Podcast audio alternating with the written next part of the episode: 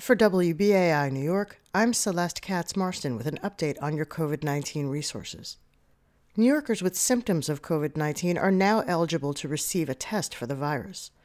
The city is in the process of opening new testing sites in all five boroughs.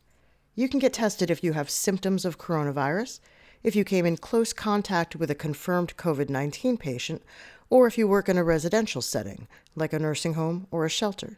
To find a testing site, visit nyc.gov/covid test. The City of New York is also providing a free medical helpline for people with symptoms of COVID 19 or questions about coronavirus.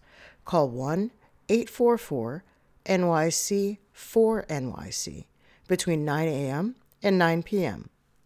That's 1 844 692 4692 and New York City public schools are helping to provide students with the resources they need to learn from home.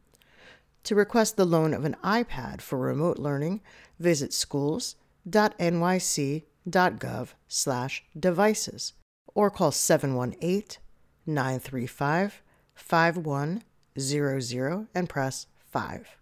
Stay tuned to WBAI for the latest news and updates on COVID-19.